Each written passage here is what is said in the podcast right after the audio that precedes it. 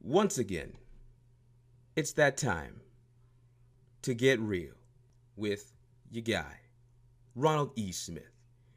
And my guest today, he needs no introduction, but what kind of person would I be if I didn't tell you what he's done so far? He's a writer, actor, voice actor, one of the founding fathers of Team Four Star. But before all that, he's just a regular dude doing what he loves. Who I could be talking about? I can only be talking with Lanipator, also known as Nick Landis. How you doing, man? I'm doing great. How about yourself? This day's been going good so far, you know, so I can't complain. But I'm just happy that we're here. We're gonna just have a good, good talk. Hell yeah. So, like I say, I'm getting real, the whole point of this show is we get hardworking people. We tell their stories about where they've been, where they are right now, and where they hope to be in the future. And that's what we want with you right now, man. Ambitious. I love it. Uh, always love uh, looking on the introspective side of everything. Uh, where, where would you like to start? Would you like to start at the beginning, the future, or the middle? I mean, let's just go where it all began because I'm already confused on where you're from. Because one one place tells me you're from Cali, but then another says you're from Plymouth, Minnesota. So where were you? Where were you originated from?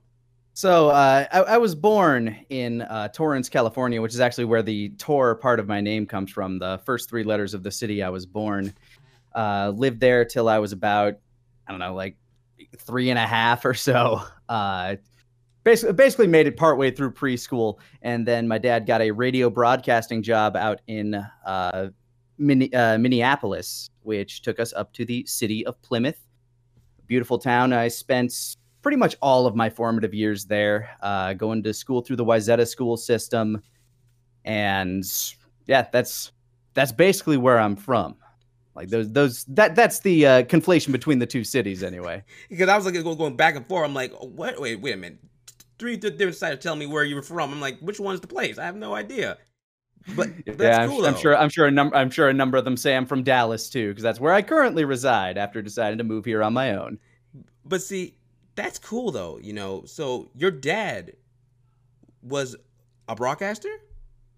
Yeah, yeah, he worked in the he worked in the radio business. Uh, started off at RKO back in the I want to say mid to late seventies. Uh, eventually, the Children's Broadcasting Group brought him up to Minneapolis to uh, work on the station Radio AAHS, where he oversaw a lot of its productions. Uh, I can't remember his exact job title. Uh, eventually, Radio Disney came in and just kind of crushed that competition, though. Unfortunately, the, the, mouse the mouse devours all. That's like an endless story. That's a fact. Ugh. But that also then leads to this, you know, because with what your dad did, were you always been interested in doing stuff with your voice, or did that just come along? Uh, it, it's hard to say because uh, I, I, did do some radio spots as a child, uh, little little bit commercials for things like chocolatey frosted flakes are totally cool, and like lo- local uh, businesses and stuff like that that would advertise on the platform. Uh, so it's it would be silly to say that that didn't put a little bit of influence, but the biggest influence I think that was played on my childhood in toward in terms of uh, falling in love with the idea of voice acting was a little computer program uh, called God, I think it was what was it? Movie Studio, 3D Movie Studio. Oh, uh, it's yeah, it's it's like way back in the '90s. My first desktop ever. I would play the hell out of that game, create my own little stories, and I had that that little piece of shit microphone that came attached, like you know the thing that was on like the little plastic stand that oh, was probably man. made out of like two copper fibers and uh, filaments in order to record a voice. Uh, made it sound everything sounded like 16 bit bit bit crunch. And I, would create my own little stories on that. Uh, I think that's what really fueled my creative side as a as a child. That kind of eventually blossomed into a uh, love for voice acting, which exploded when I was in high school. Uh, I got into the theater program at Wayzata High School my sophomore year. And the second play I was ever in was the musical Little Shop of Horrors, Oh, in okay. which I played the voice of Audrey 2, the plant, uh, the primary antagonist of that uh, play.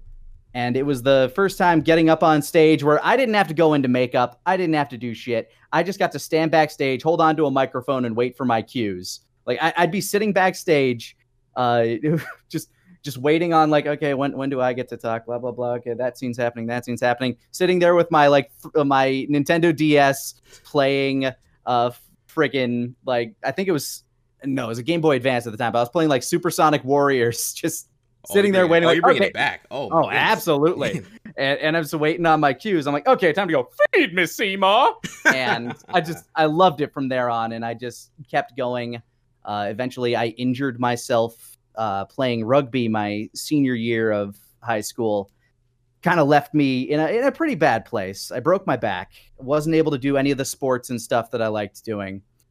Uh, nor was I able to do any of the plays either. Any of the uh, like any physical activity.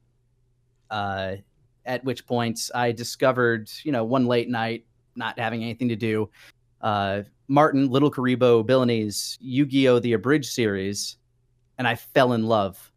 Like with just like the fact that somebody was able to slap all this together using the animation, and they just did it. And then I found uh, MasakoX's and Vegeta 3986's uh, Naruto The Abridged series, HBI 2K's Berserk Abridged, and I'm like, holy shit, okay, I want to do this too. And I picked up my DVDs of Yu Yu Hakusho, ripped them to my computer, and I made uh, episode one of Yu Yu Hakusho Abridged like sometime within the next couple of days. And the rest is kind of history from there. I want to just take a two steps back to when you said Sure. you injured yourself on rugby. Now, Mhm. because it's, it's like a domino effect, you know, to what led to what the future was going to start to be, you know. So, in that moment where you were at that place you were, 'cause you couldn't play sports and you couldn't do theater anymore. So, yeah, I could I couldn't go to prom. I couldn't do like oh, jack you missed all. prom too. Oh, that was I that. did. Not not that I was incredibly popular with the ladies in high school, but you know what? It's, it still sucks not to be able to go. No, because it, it take you know an injury like that, any other injury, you know, you that stops you from enjoying the last bit of high school to have fun, it stinks. Mhm. You know, so I can't imagine when that time where you were, because you, I'm guessing that you were just locked in your your room and just fooling around watching stuff. Pretty much. Uh, I, I needed the assistance of a cane to get around because, like, uh, a- after I broke my back, obviously I, ne- I needed like a little brace for a little while, but it also kind of ruptured slash herniated a disc in my lower back. So uh, even then, I was kind of moving around with extreme discomfort. Uh, I blacked out a number of times when I sneezed. Like it's it's ugh, not not a fun time in my life. But but you're right in the fact that that moment, which looking back on it, in that exact moment, was probably some of like the darkest times I had been through in my personal journey, led to something so explosively transformational in my life that I can't imagine what would happen if I hadn't. And to the point that I'm actually very thankful that I broke my back in my senior year of high school at this point in my life. So after you found their channels and then you said I'm gonna do Yu Yu Hakusho, why Mhm. of, of all the animes? And granted, look, it, ain't nothing wrong with Yu Yu Hakusho. That, that, that's just, let's just get that straight out there. Dude, But- come on. It's a, it's a fucking bomb ass show. exactly. So I gotta know bec- what made you pick that one of all the other animes. I mean, pra- uh, practicality speaking, I, it's because I actually owned the DVDs. But uh, the reason I owned the DVDs is because it was easily my favorite shonen show. Like, like a lot of people, I got introduced to anime uh, by the concept of anime uh, through Dragon Ball and Dragon Ball Z. right. And, you know, I, I love Dragon Ball Z. Hell, Dragon Ball Z has probably been one of the most influential shows on my entire life for obvious reasons. But Yu Yu Hakusho was different. It, it was kind of the like the punk rock to Dragon Ball Z's generic pop rock, you know? Mm, and okay. I, I I just loved it. I loved the characters. I loved Togashi's way of, you know, writing a compelling villain that is believable and somewhat relatable at the same time, but also like incredibly threatening. And I, I, I absolutely love that show. Uh, also, when I later discovered it, Hunter Hunter, also really fucking good. So then, with what you did with it for with that abridged show. Mhm. When did when did you decide that oh man, like I actually like really enjoying doing all of this to the point that you wanted to be at the level of the people that you were watching? Well, it, it started off like because back then, I, I think I was one of the first three like abridged shows to like really take off. It was uh Yu-Gi-Oh, Naruto, Yu Yu Hakusho, and and uh, people were like familiar with Berserk as well. It, it was kind of like those four floating around as to like what would be called like the the first generation, quote unquote, of abridging. Uh, so I, I was kind of like floating around that realm. I was never going to be as good at editing as Masako was. Uh, Masako, you know, he was like throwing his like Photoshop skills in there. I'm like, I, I don't know. I just I, I, I I'm not using any like thing really special to edit this shit. I, I have like uh, a a video editor back then called Pinnacle Studio. It's it's basically baby's first movie maker, uh, where you know it, it even has like a big flashing. If you want to record your own voiceover, click this button on the screen. So I, I do that to record my voiceover over the clips. I just loop the clip so that the mouth would be flapping. Uh, that's that's pretty much everything I did because I had like little to no technical expertise when it came to editing back then. And uh, I, I threw this stuff together. The thing that people kind of glommed onto were the fact that I could, like, my voice sounded somewhat like Justin Cook's representation of Yusuke Urameshi, and I could do a pretty damn decent uh, Chris Sabat Kuwabara impression. So people were like, "Oh man, it's kind of like watching the dub." But kind of shitty, but it's pretty good. And I'm like, you know what? I'll I'll take that because I, I I was just really psyched that people were enjoying it, and I kept going, and I made a lot of amazing friends just through that uh, abridging community that kind of developed around Martin. And see, it's funny that you said that because that is actually how I saw your channel as well. You know, like all of us, you know, after school or after a, game, I come home and I turn on YouTube, and those were the abridged shows that I would watch. I think a lot from a lot of fans, like you just said, they loved how you, you resembled some of the characters, but then also too, I think they were just lost in the world of what you put out there. You know, they actually felt like they were just watching a fun show with a slice of nostalgia put into that too. But Nostalgia, nostalgia is a big part of why a, br- abridged series blew up. Like it's, in It's fact, it's probably the It's a part. fact. But yeah, but see then, you know, and it's all thanks to and if any of you guys don't know, back in February, TotallyNotMark interviewed Team Four Star about the history eh, eh, the history of their channel. If you guys want I was there for that. Yeah. if y- if y'all want to learn about history of Team Four Star, please follow him. But for you, what made you commit to even start something like that with them? Because you know, in the end, they're strangers. You know, They they did they did start out as strangers, It- it- but then again, so does everybody. right? uh, until you get to know them. I got to know Kaiser because when he started doing his Lupin the Third abridged, that shit was next level. Like his his level of editing was like he he- would lip flap the characters. I'm just like, what? How do you? How, how does he do that? What? He took the time. No, stop it! You're making it harder.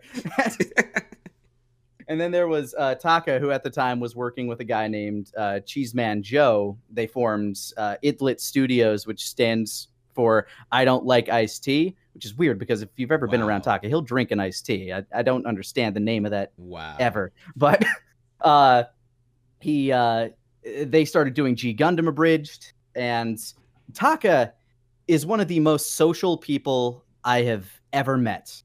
Uh, I'm a bit of an introvert, maybe an ambivert. I don't know, but I, I, I'm not the kind of person that reaches out.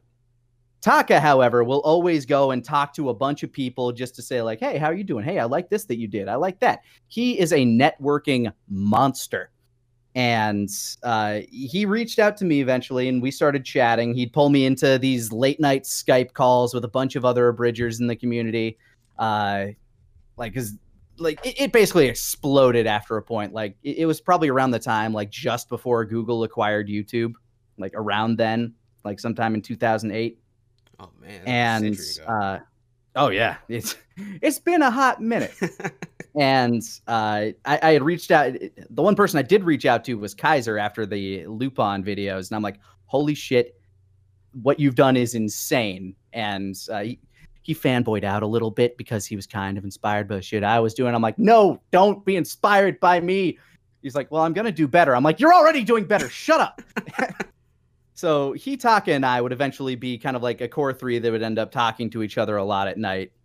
And uh, eventually one night there came a lull in our conversation and uh Taka just kind of like leaned over to Kaiser and he was like or he kind of like whispered to Kaiser like dude why don't you why don't you ask him? And Kaiser's like well I, I don't think that's the right time. Dude just ask him. Well I, I, I don't really want to. So I'm just like ask me what and Kaiser stammered out I know that you, Vegeta, and Masako are currently working on the Dragon Ball Z movies in an abridged format. Because we were like, you know, Vegeta, Masako, and myself, we were also pretty tight. Uh, we had been working on the uh, abridged movies. I think we made two of them under the label Neighborhood Cluck Productions. I, I don't know if anybody can find them anymore. That was the name. Some of the, I don't remember that name it, at all it was a hot like this is back in 2008 so uh, odds are it has been completely scrubbed from the internet i know they aren't on my channel anymore so they if there's an archive out there that exists they're awful i edited them so i'm sorry and are a couple of jokes here and there that i'm still kind of proud of but it's not good uh, so kaiser asked you know we were thinking maybe doing dragon ball z as a group would you be interested?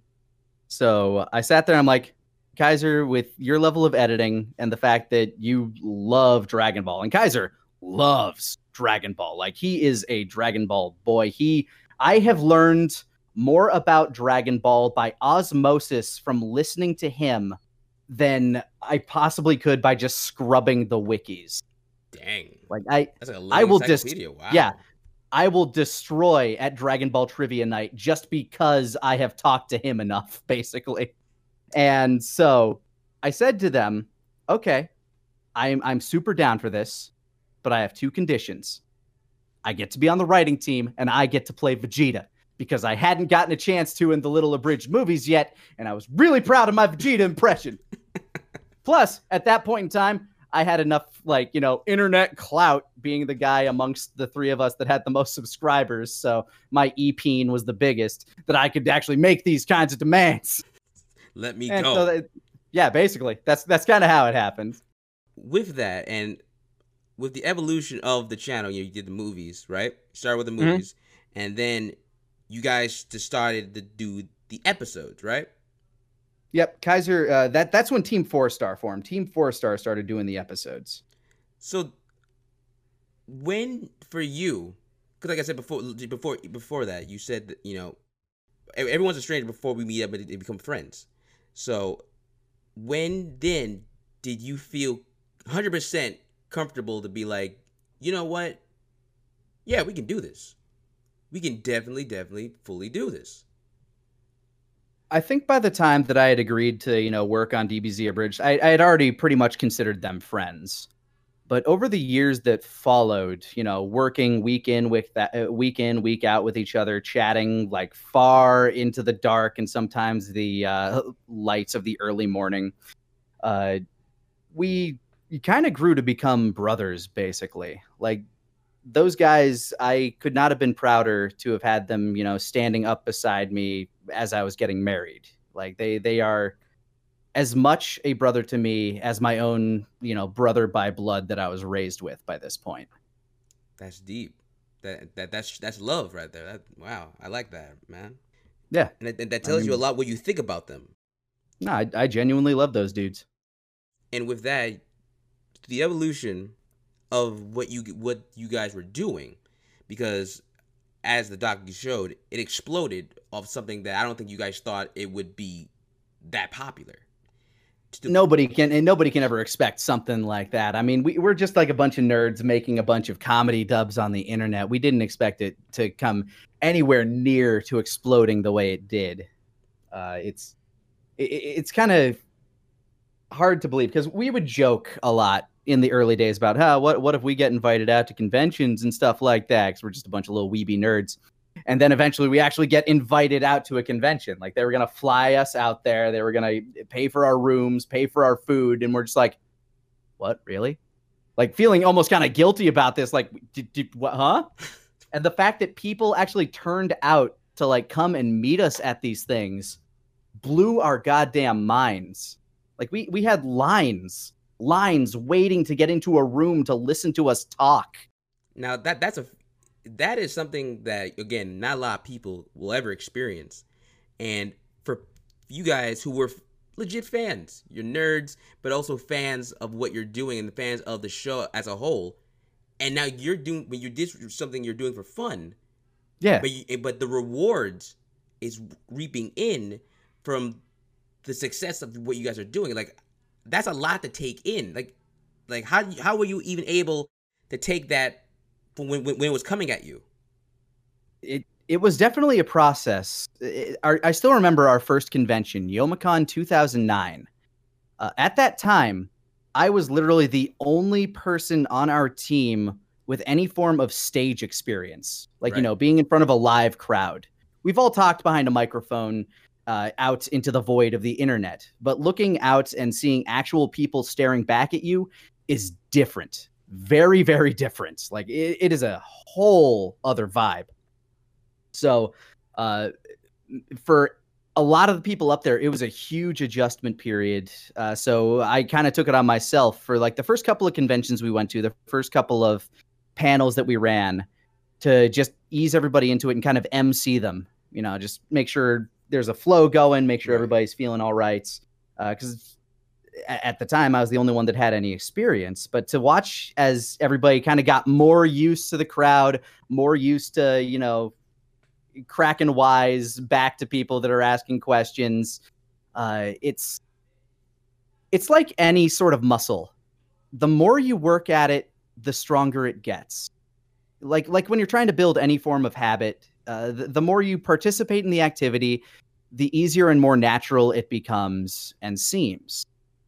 So uh, as this went on, we all started started kind of getting back to the same level there, and it's never something you can be immediately prepared for, but it is something that you can get better at as you go. And do you feel like that's what happened with you guys? With the more times they invited you to places, that you guys just felt like in your zone and you guys just fully got comfortable on what you were doing? Definitely, because when we were first starting to get invited out, uh, started getting invited out to conventions, we were really kind of nervous. Like we weren't really sure, you know, what like sort of value we were actually bringing to these cons.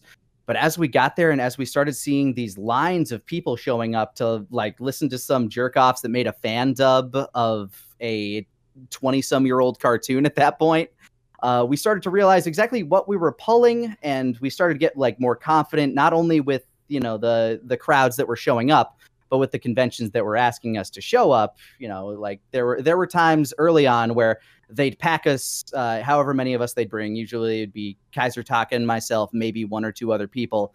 Uh, there were a few conventions early on that would, you know, try to pack us all into one room, maybe get us a, an extra futon for the other people to sleep on but then we were like, you know what? No, I, I think each of us kind of deserves our own space. We we provide a value to you guys. We kind of deserve value in return, et cetera, et cetera. We started feeling more confident in ourselves, what we brought to these places, and uh, it, it's yeah, like like anything, it's a process. Like you know, you kind of grow, you learn more as you do.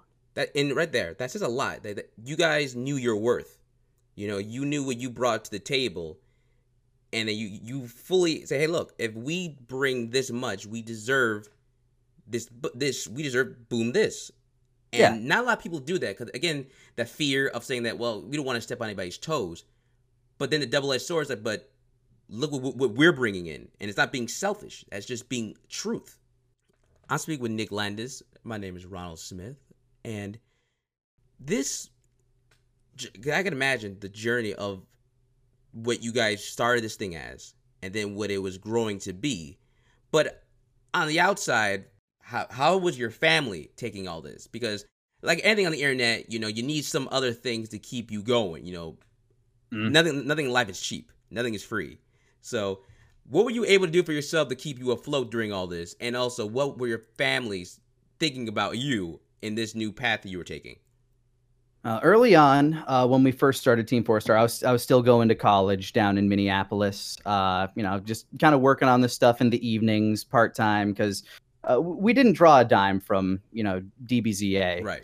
And uh, so it, it's basically a, a big, big glorified hobby at that point. It wasn't until we started doing some of the gameplay videos and making some of the shirts that we even started seeing like a little bit of income coming in.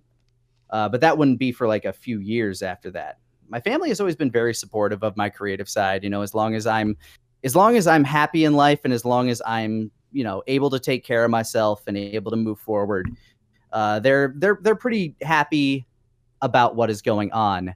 Uh, it wasn't until I dropped out of college after you know coming to terms with the fact that okay, I'm I'm kind of already in a position in my quote unquote career where you know the, the stuff that i'm going to college for which at the time was basically film production or theater i don't think a piece of paper is going to help me more at this point than the actual experience i'm getting kind of working in the field that i'm going for. So i dropped out to you know save money because you know you're college blowing college yeah you're Oof. yeah it ain't. You're blowing money every year on those four year universities. Uh, my mom started getting worried about that. Uh, i, I kind of placated her by going to a technical college afterwards where i actually learned significantly more uh, that would help me in the field i was in than in the four year college i was going to. I cannot stress enough that if you have some skills that you're looking to polish up, a technical school is way better for you. Because I learned how to edit in there, I learned how to audio engineer there, I learned how to work a uh, basically an entire camera like studio setup. I learned so much from my technical college that uh, I I was able to just kind of like move on my own and uh, for a while I produced some videos on Blip you know, oh, just kind of reviewing anime and stuff like that back when that was a thing. And uh, started making like a little bit of money here and there. Started dabbling in let's plays, and all this while, because eventually I dropped out of the technical school too, because I'm not a good student, because I'm trying to focus more on what I see as my future. My mom starts getting kind of upset, like you know, you're you're not, you know, you're not going anywhere. You're not you're not doing the things that you should be doing to get ahead in life and uh, at the time I was currently managing at like a Men's Wearhouse. Yeah, I was a pretty good salesman. If you're if you're decent at acting, you can be pretty damn good at salesmanship. I, I think that's a good trade off there.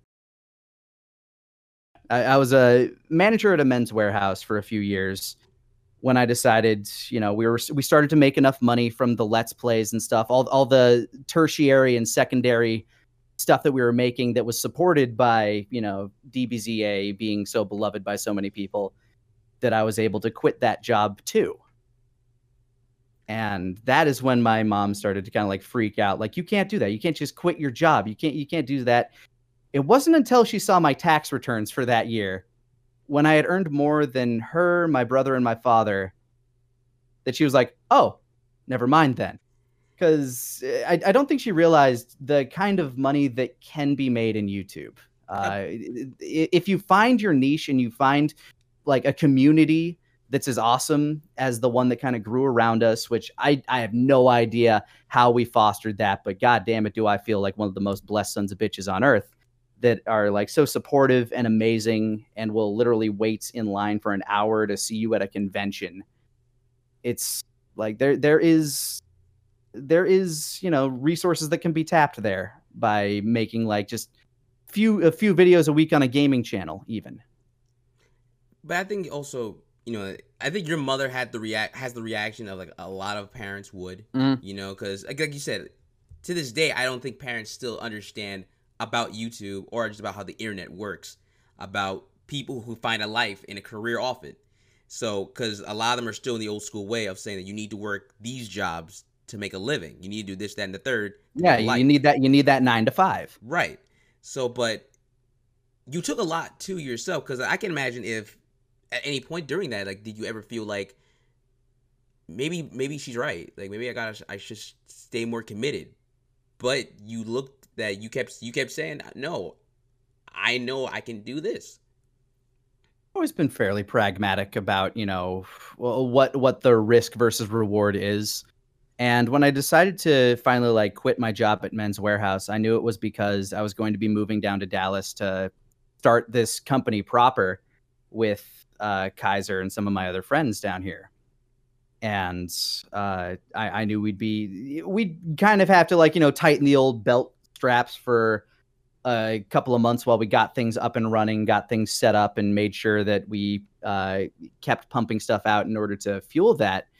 And yeah, it, it was like you know sometimes you're going month to month on pay like paycheck to paycheck, and every year when tax season rolls around, anybody who is self-employed knows the pain of not having saved up enough in a savings account to pay off your income tax for that year. Never easy. So uh, oh. there, there, there, there have been a couple of times where it's just been like, oh god, oh. I know the feeling. I knew that worst case scenario, if this fell flat, if if it didn't work out, if I couldn't do this full time, I could still go out get a job selling shit. Like that's that that's always something that I've I felt comfortable that I'm able to do should everything just kind of fall away. I, I have these other skills that I know I can fall back on, luckily. Uh, I was able to, you know, build those up over years. I still have references that I can tap into, but I lose nothing by trying. And that's kind of important, especially if it's where your passion lies. There's a phrase in Japanese called ikigai, which is the combination of something that you're passionate about, something that you're good at, something that can make you money, something that people need. People need entertainment. I feel like I'm a pretty entertaining person at times. You know, I, I can point to some examples, I guess. Uh, I feel like I'm good at it, and there's money there. So, uh, and, and of course, it's something that I love to do. So I, I feel like what I've stumbled into is my ikigai. Ikigai. And I think, yeah, and I think that's something that's uh, I think is important for everybody to try to strive for in their life, even if you have to support yourself doing something else for a while, because I would not trade what I've been doing, what I've been able to do for anything. It has led to like so much growth, so much happiness, so many fond memories, some sad memories, but you know, you, you take the you take the good with the bad with everything. Uh, if there was an English translation, I think it would be vocation. What you said is very. anyone who's listening to this, you know, I think you can can take a lot from that. You know, because I think a lot of people are also dealing with you know finding what to what to keep them driven and to drive them to continue to do something that they're passionate about, but also you know conflicted about. Well, I'm not making anything out of it, so why should I? Why should I keep doing it? It's a hard question you got to ask yourself when you're like, and the and the point of that is actually that something that a lot of people aren't like able to be comfortable with is the fact that it's okay to fail at something that you Very want true. to succeed in. Very true. And it's never truly a failure until you just stop trying. That's very true, man. Like that's very, very true. But I want to take what you just said right there, you know, because that kind of goes into what to this, this part right here. Because something that you and your team did in T4 Star, and look, it was, it was a huge thing to say and to put out there, knowing what a reaction could it be when you mm-hmm. guys said that episode, the last episode, Team Four Star was gonna just be after the Cell Saga and the fight between Gohan and Cell. That was it. Yeah. And at the time, because after the episode, you guys put out that there will be the next season, the Boo Saga, and it kind of get played out of like hints, not hints, but like just yes, it's coming. Yes, it's coming. The BoJack will be there too. But then finally, you just put you guys put your foot down and said, we're done.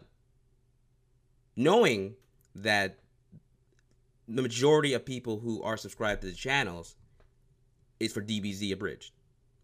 Yeah, it was a very hard decision to make, and one that we had honestly been struggling with since we started writing episode 60 because there, there was a there was a part of us even then that thought you know th- this should be the end like when we wrote out goku's speech about you know things are going to change i don't really want to come back yet that was very much us talking to the audience and it, it was a very like very late addition uh, that we have since removed that to be continued in season four. Uh, we we cut that from the uh, video using the YouTube editor. We regret that heavily because at the time we we did intend to keep going forward, and it wasn't until we started working on uh, the BoJack script after we had finished the Kai abridged scripts for you know the Cell Saga and Android Saga, right? That we realized exactly how burnt out we were and how much of a fitting ending we actually believed the uh, episode 60 to have been. And more burned out than any of us was Kaiser. Mm-hmm. And if Kaiser is burned out and does not want to like and and is going to like, you know, not put his all into DBZA, it's not going to be the same.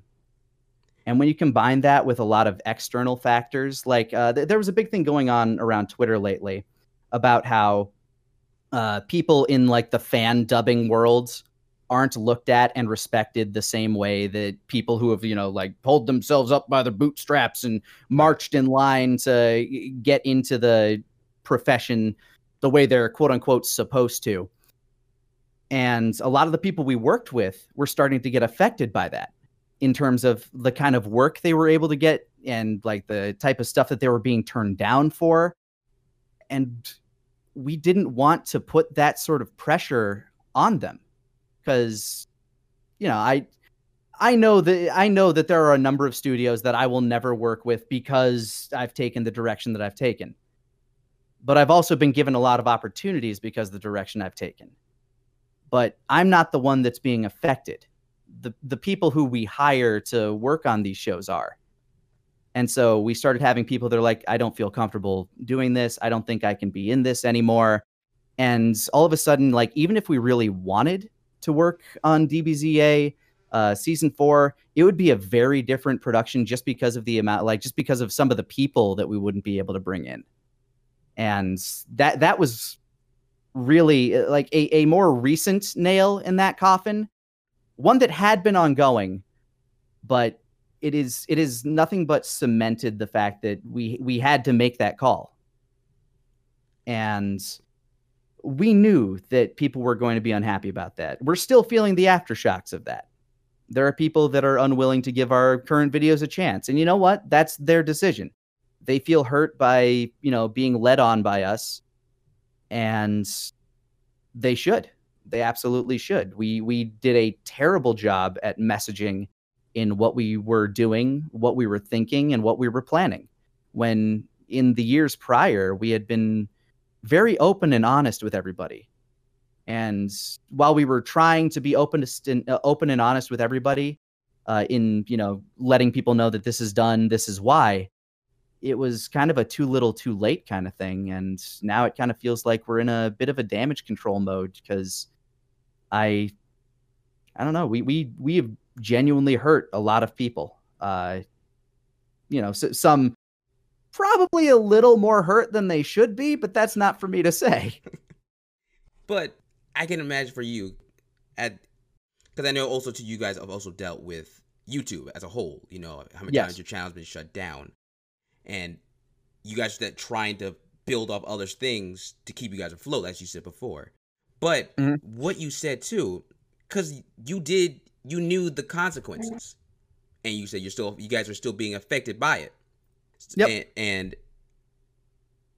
with the process of trying to rebuild the relationship of the people that were hurt by it, do you then also cause feel of the time where you guys were trying to fight through those burnouts, those times where you guys were like, I don't want to do this anymore yeah, there there were a number of real burnout periods for us. Uh, there there was a time where we thought about ending DBZA uh, after Goku went Super Saiyan after the Frieza saga. Right. uh, like that was the first big decision because we were like thinking about you know trying to put some of our money together and making like a pilot to kind of like pitch out there to like networks and things like that. Uh, not that we had like any connections that or any know-how of how to do that at the time, but it, it was a pipe dream that we had, like trying to focus on other things. Because even back then, back in I think that was like 2011 or so. It, it was a hot minute ago. that uh, we knew that the idea of abridging Dragon Ball was always going to be finite. Uh, eventually, the copyright system was going to become so opaque that there was no way we'd be able to get around it, which as time has gone on, it, it has in fact gotten harder and harder to repeal anything, which uh, at, at the moment, we're very lucky that our videos, like every single one of them, had already been pulled and processed and then uh, basically re uh, reinstated by the old system that they can't be affected by the new one. Wow. We got very lucky that we were able to work with that old system rather than the system that is currently in place, which is way harder to get through. Oh, it, uh, it's a it's annoyance to a T. Yeah. So like if we were starting DBZA now, we would never have made it like to we would never have made it to 2030. Let's put it that way. Uh, so there was the uh, burnout of fighting that system combined with the idea that you know we we have so many like other things that we want to work on that we want to lend our writing towards uh things that we can say like this is ours we did this nobody else has a hand in it and you know, some of that is you know kind of folly we know that dbz as a property uh is you know so popular so well remembered that it no doubt played a part in dbza going over and having people love it. Like we said, nostalgia is the biggest part of abridging. Right. But we still wanted to be able to try. And right now we we're kind of forced into that position where we're playing around with a lot of new things.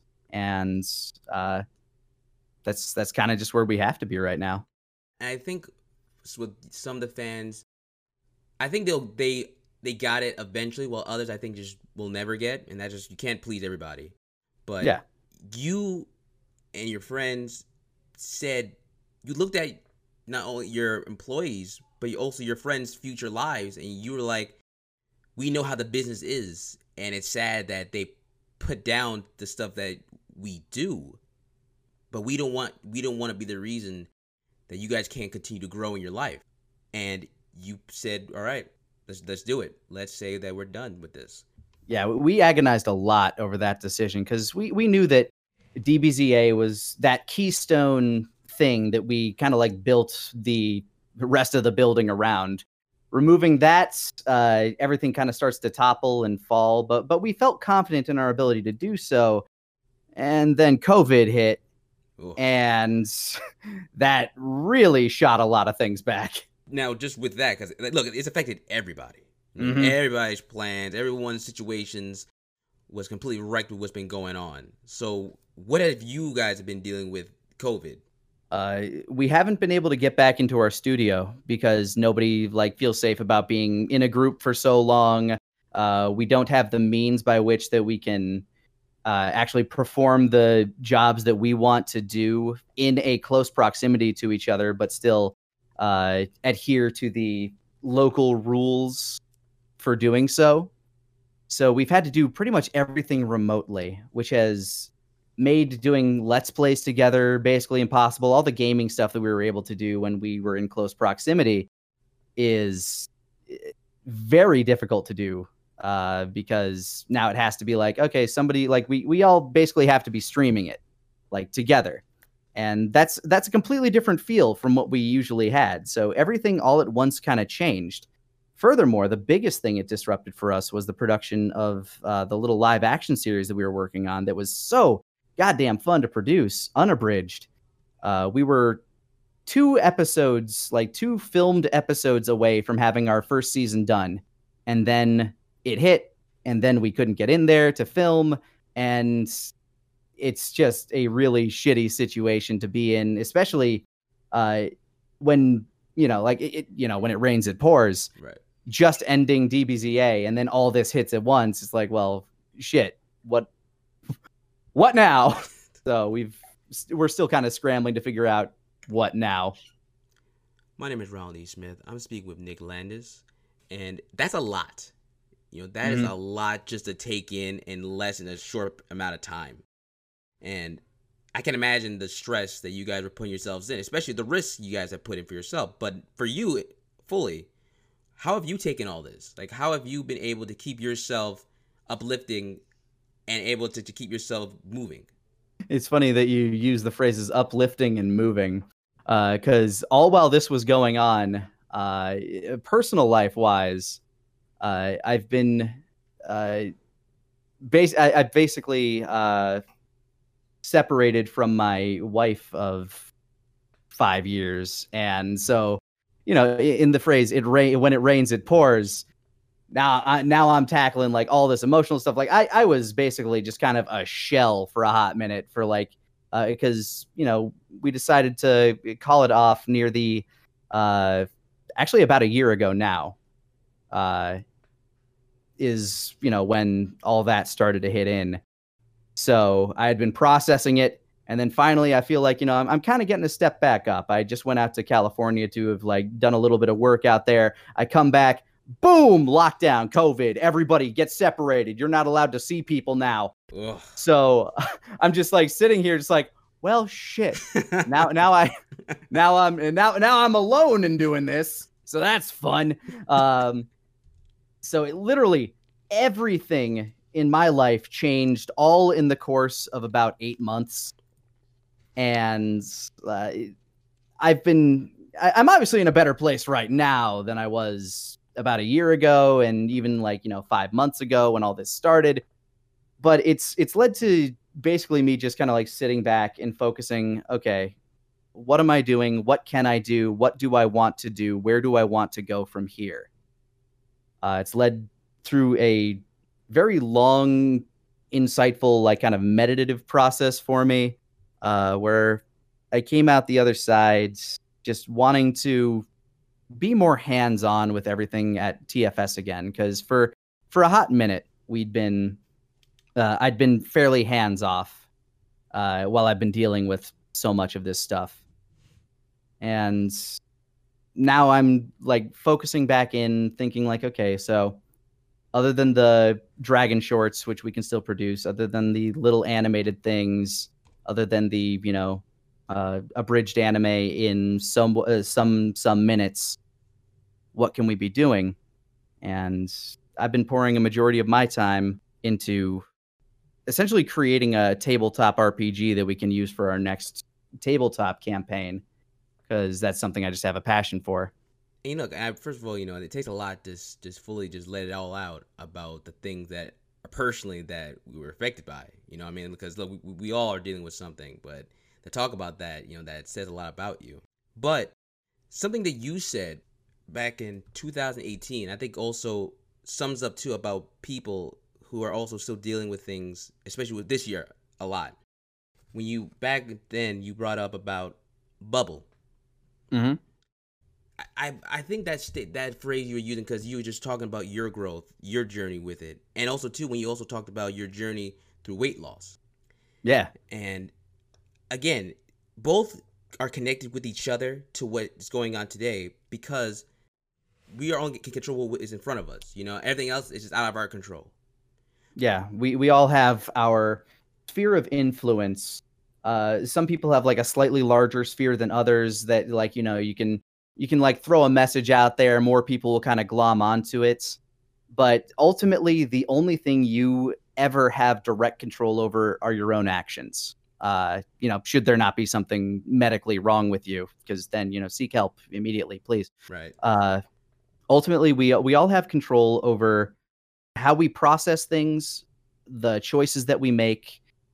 Those are the things that truly matter, and those are the only things that we can do to better our situation. Uh, to eh, go into it a little more, uh, explain bubble a little bit because you brought it up. Uh, it, it's kind of a, a, personal mantra of mine. Bubble stands for better you, better life, uh, which is just the idea that no matter where you are in life, you know, whether you're already kind of like way up high, like you're feeling great, or whether you're at your rock bottom, there's always choices and decisions that you can make that can affect your life in a positive way. And the idea is to, you know, strive to become the ideal you. It's it's it's the it's the self improvement hustle that I've lived by for a few months, and it, it definitely definitely uh, came in as a big test over the last year through all the stuff that I had been processing. Basically, all of that was the ultimate test of what I was playing through there, like what I was trying to go through or what I was trying to go for.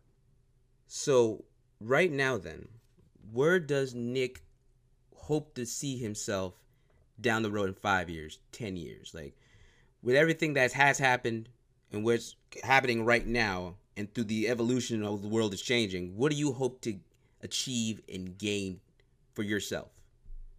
Five years, ten years. Uh, I'll, I'll, be I'll be honest. Uh, in the in the entire restructuring that the uh, that my life goals have taken over the past year, that that vision was very very hazy for me, and it's still a little hazy. But I've been able to you know try to pick up pieces and put together where I'd like to be uh, within within ten years. I'd like to have a family. You know, I I've definitely got to put myself back out there, but I I realized that one of the reasons that I've been going through this self-improvement journey in my young adulthood is that I want to be able to pass on my knowledge in some way, shape, or form, and I want to be a, a father. I want to be a good dad. Uh, career wise, right now I'm still trying to like figure out where where Team Four Star is as a group. But personally, I'm trying to focus more and more on, you know, trying to get more into like live action acting, which is a insanely competitive field, but it's a passion of mine. And as I was saying earlier, you lose nothing by trying. Exactly. So it's it's something that I'm currently uh, striving for. It's it's one of the reasons that I've been trying to build myself and work out as much and lose as much weight as I have because that requires a certain level of physicality. And unfortunately, in the climate that we live in, it does require a certain look. Which, uh, as, as, a person, I've never really had. Uh, at my worst, I think I was at like about 300 pounds. Right now, I'm floating at about 210. So I'm. Dang, come on, man. That, that ain't yeah, nothing I'm, to wow about. That's a that's I'm, I'm, I'm, feeling pretty good about it. I'm feeling pretty good about it. Especially considering uh, 13 years ago, I was essentially chair bound after breaking my back. So yeah, very long journey there. Uh, so I'm, I'm I'm still striving towards that. I'm thinking that at some point in the next five years, I'm going to be commuting between here and California to try to pursue that more and more. That's that's where I'm at. And somewhere between that one year and 10 year mark, I, I don't think that love is something that should ever be given up on. If you don't believe in love, then I don't think there's really a point, you know? While uh, my wife and I uh, are separating and going through this process, there's no animosity there we realized that we were in a situation that was fairly codependent and unhealthy for the both of us. We both had very different directions that we wanted to go. And while it's been a hard process, it's been a fairly healthy one. And I still care about her. I still love her. But it just can't be the way it was. And I'll always care about her. And I still want to be her friend. But I need to be open to the possibility of others. And that's something i that's something i also need to push for. Like that's where before, i'm at. But yeah. like you said before the scariest thing is, is to put ourselves out there you know like mm-hmm. all of us deal with that. I know i, I can re- i can relate to you so much man. But... nothing nothing in this world is is a is that like nothing is as vulnerable as that feeling of exposing your heart to somebody else. Yes Oh, because so like uh you, that you want to guard it. You want to guard it so hard. But if you do that, you're never going to be able to like feel the other side, you know? And it takes what? It takes the first step to do it. You won't know until it takes you the do first it. step and while while the pain of rejection is certainly a sore one, it is a pain that is worth bearing in order to try. You lose nothing by trying, 100%. except a little bit of discomfort in the short term. That's the truth. My name is Ronald E. Smith. I've been having a fantastic conversation with Nick Landis. And Nick, before we cast off from each other, and I just want to again thank you for this talk. This has been a very, very motivational but also uplifting conversation with each other. Absolutely, man. I've I've been loving it. Hell, like this this is great. You're you're doing awesome, by the way. Thank you, Like, brother. you've asked some like really good questions, and I, I've I've just been having a great time just talking your ear off. Thank you, brother. I appreciate this so much. But just before we go, we go. If you want to look, because I believe, and please correct me if I'm wrong. Twelve years ago, for twelve years, you guys were going with Team Four Star, right? hmm And thirteen years ago, you dealt with your injury. Yep. Yeah, about uh, about 13 years and six months, I believe, was when I first broke my back. Now, just with those two, from everything that Team Four Star's been, and how you've came through that one point when you said it was a dark period in your time. Fast forward to now, and even with when you guys had to stop with Team Four Star, uh, the DBZ Abridged, looking back all this as a whole, do you have any regrets? Oh, dozens. Mhm. I mean, who doesn't, right? Yeah. There, there, there are decisions that I've made, uh, social media posts that I've made that have like really hurt the feelings of some people in some pretty high places that I didn't realize. You know, like, they, they, they- you know, I, I meant as a joke, but yeah, yeah. Then there are like business decisions that I've made that didn't pan out. Uh, there are choices that I made in my personal life that haven't panned out, but it's those lessons and those uh, failures that make us who we are. We don't grow as people if we don't fuck up every now and again. It's the Exactly. scars that make the muscle grow stronger. Ooh, that's a good one. I like that one. Yeah. Yeah. So there, there are plenty of things I regret. Plenty of things that, like, you know, late at night you're laying down. You should have, oh God, I did do that. We Oh. all have those. We all have those. And those will never go away. But that's the human condition. And that's something you got to accept. You can't change what has happened. You can only learn from what has happened and decide to do from what you have now. And as of now, what can Nick Landis say to himself, to the person that was depressed and injured and not knowing what he wanted to do at the time? Don't sign up for Twitter, Jack.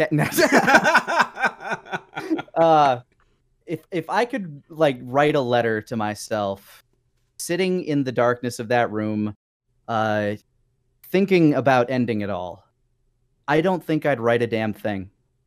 Because if I did I I would not have discovered all of the amazing things. I wouldn't want to spoil it. I wouldn't want to spoil the journey ahead. Hmm. sure I'd love to reassure myself but everything that I am now came from that boiling pot of depression and emotion that happened back then. And if there's one thing I hate more than anything else as as a, as a pet peeve, it's spoilers. So if I were to say anything, I'd say have fun. And then I'd look at it back then and I'd think I'm a cynical asshole and I'd say fuck you. I love that, man. And this is what we always do at the end is the shout out time.